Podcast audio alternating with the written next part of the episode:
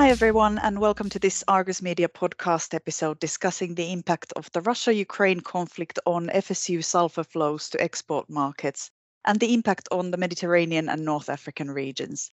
I'm Maria Mosquera, the editor of Argus Sulfur, and with me today is my colleague, sulfur reporter Beatrice O'Kelly. Since the outbreak of the Russia Ukraine crisis over a year ago and the resulting sanctions against Russia, sulfur exports from the region have also been impacted despite not being directly sanctioned.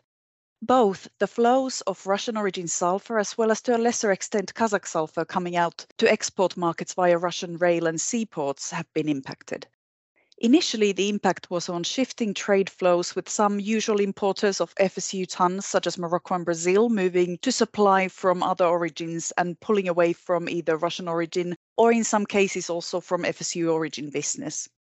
This had the knock on impact of a larger price delta emerging, with lower prices for Russian origin tons in particular.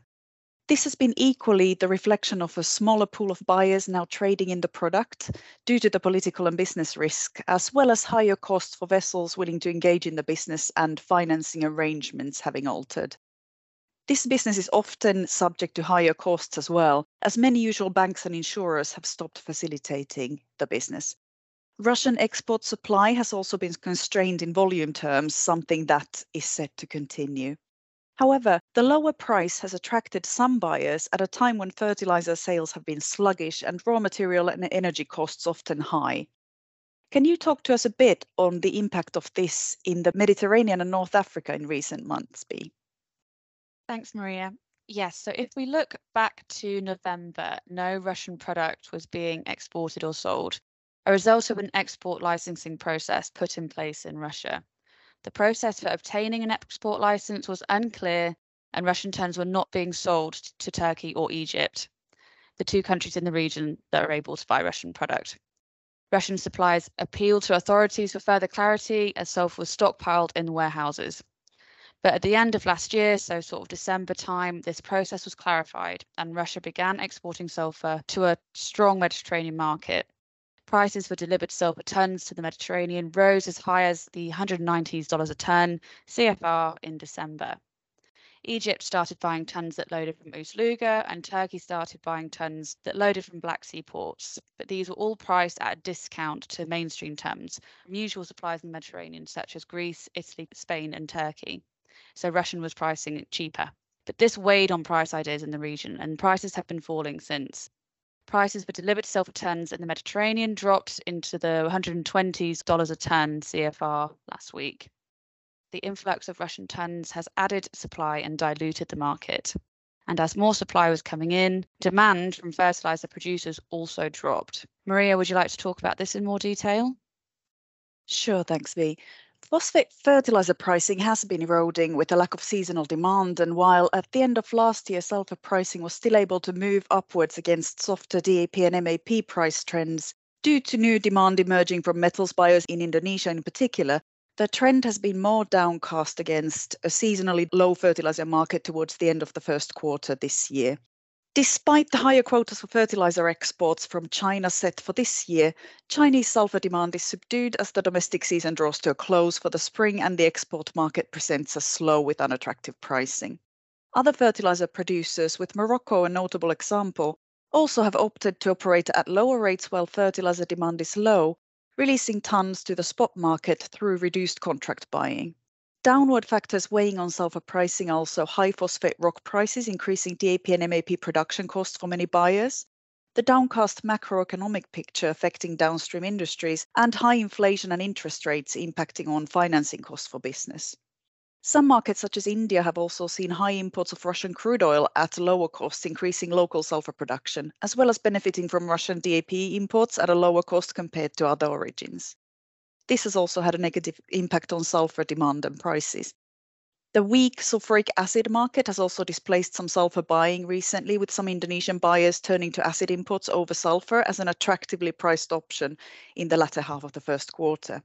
So we have this backdrop of sluggish demand and lower cost supply from Russia that has weighed on sulfur pricing in the Mediterranean and North Africa. Freight rates also coming up has had an additional impact on netbacks more crucially impacting FOB rather than CFR in the current market balance. Bea, what have you been seeing in the Mediterranean rates for small vessels at the beginning of the year? So, freight rates in the Mediterranean actually have firmed in the last few months for smaller cargoes carrying less than 10,000 tonnes, which has further impacted netbacks from suppliers. Um, the demand for vessels to carry grain to the Ukraine grain corridor has limited vessels available to carry sulphur. What is interesting is what's happening at Black Sea ports, the ports that load product to ship to Turkey, which is one of the buyers that can import Russian sulphur tons in the Mediterranean. Loading from Black Sea ports has been heavily delayed amid the military conflict, with other products taking priority to be loaded and discharged from the ports. There is a lack of available vessels to carry sulphur into the Mediterranean, and there are also various financing and insurance challenges for Russian vessels that have added to delays. Seasonal bad weather has not helped either.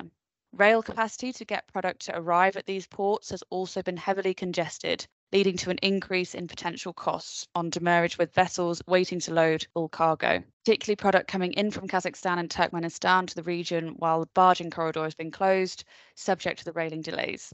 There's also been an increase in bunker fuel costs that are lifting the price of freight across all routes. In terms of the outlook for the next few weeks from the FSU region, with prices coming to reach a price floor, this may mean some suppliers start to store product rather than sell. Would you like to talk more about this, Maria? While the phosphate fertilizer market remains subdued early in the second quarter and the macroeconomic picture is downcast, a price floor for sulfur is likely to come, not just from an expected seasonal demand pickup later in the quarter for phosphate fertilizer, but also with some product being removed from the market when netbacks turn negative.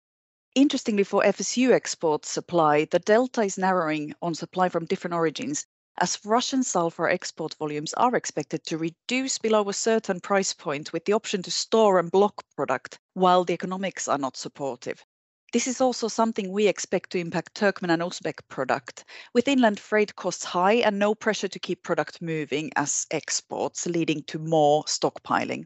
However, other high-cost supply sources, such as Kazakhstan, are expected to keep product moving as exports despite poor fundamentals, with penalties in place on environmental grounds for piling excess sulfur production on sites.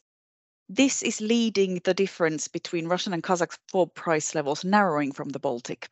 Some additional crushed lump product flows from Kashagan to Morocco are also expected to displace some granular product this year. Meanwhile, Black Sea export flows are expected to continue seeing bottlenecks and increased risks maintaining higher costs while the conflict is ongoing. The opening of the barging route via the Volga Don that usually comes in April is expected to increase flows via this route to some extent, though a repeat of last year when no Russian tons were barged to Black Sea ports is quite possible, leaving the route mainly for smaller volume shipments. Meanwhile, Black Sea export flows are expected to continue seeing bottlenecks and increased risks maintaining higher costs while the conflict is ongoing. The opening of the barging route via the Volga Don that usually comes in April is expected to increase flows via this route to some extent. Though a repeat of last year when no Russian tons were barged to Black Sea ports is quite possible, leaving the route mainly for the smaller volume shipments.